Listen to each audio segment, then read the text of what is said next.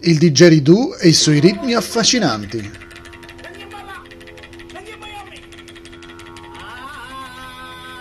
Nello stato australiano del territorio del nord, a poche ore di auto da Darwin, la sua capitale, si tiene una festa detta Corroboree. Nel passato i Corroboree servivano a preannunciare una guerra tribale. Oggi, invece, spesso vengono eseguiti appositamente per i turisti.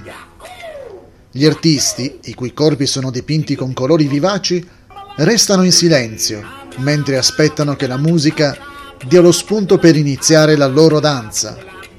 All'improvviso inizia la musica e la tranquillità del crepuscolo dell'outback esplode con un ritmo potente e pulsante. Un ulteriore accompagnamento è fornito da mani che percuotono due bacchette di legno, dando il tempo durante l'esecuzione musicale del didgeridoo. Forse pochi al di fuori dell'Australia hanno sentito il didgeridoo, uno strumento musicale unico, in uso solo fra gli aborigeni australiani.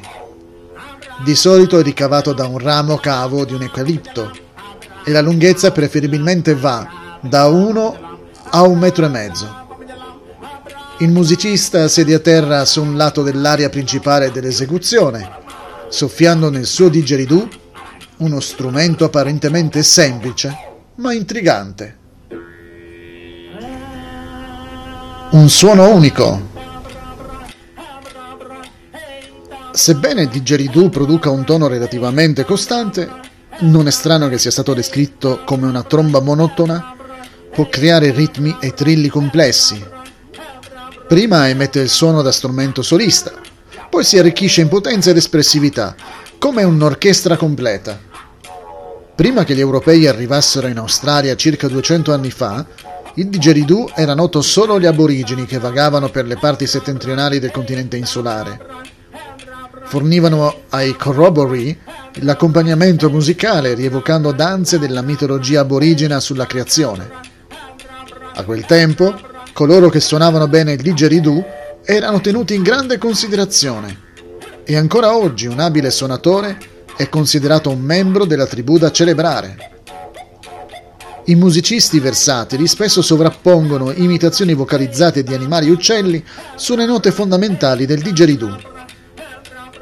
La risata del cucaburra, l'ululato del cane selvatico australiano o dingo, il dolce richiamo della colomba e una miriade di altri suoni fanno parte del loro intelligente mimetismo. Il New Groove Dictionary of Musical and the Musicians dice del suonatore di didgeridoo. Fra i suoi attributi ci sono il tonguing accurato e agile, un grande controllo del respiro, una perfetta tenuta delle labbra all'estremità del tubo e un'eccellente memoria musicale.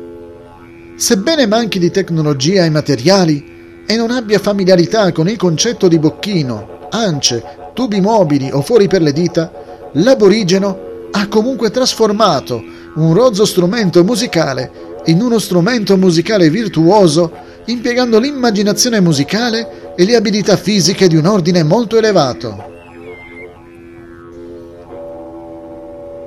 Senza dubbio, l'aspetto più notevole della musica eseguita con il didgeridoo è la sua nota continua o monocorde.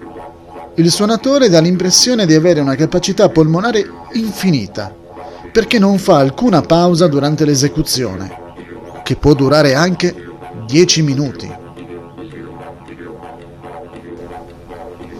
Come fabbricare un didgeridoo?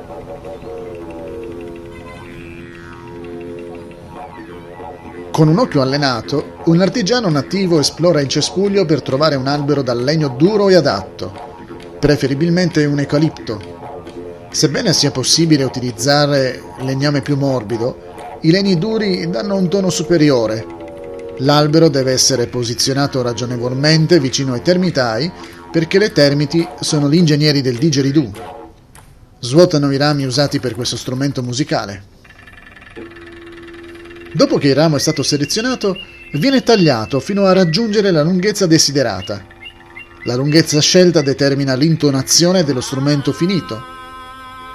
La corteccia viene quindi spogliata l'alburno esterno rassato via per evitare screpolature e l'interno pulito.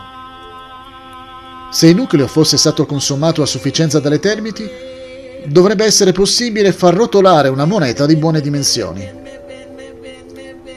Il prossimo passo è la decorazione, che può essere molto attraente. Ma il didgeridoo non è ancora pronto per essere suonato. La pelle intorno alla bocca dell'esecutore rischia di irritarsi velocemente a causa del costante sfregamento contro il legno.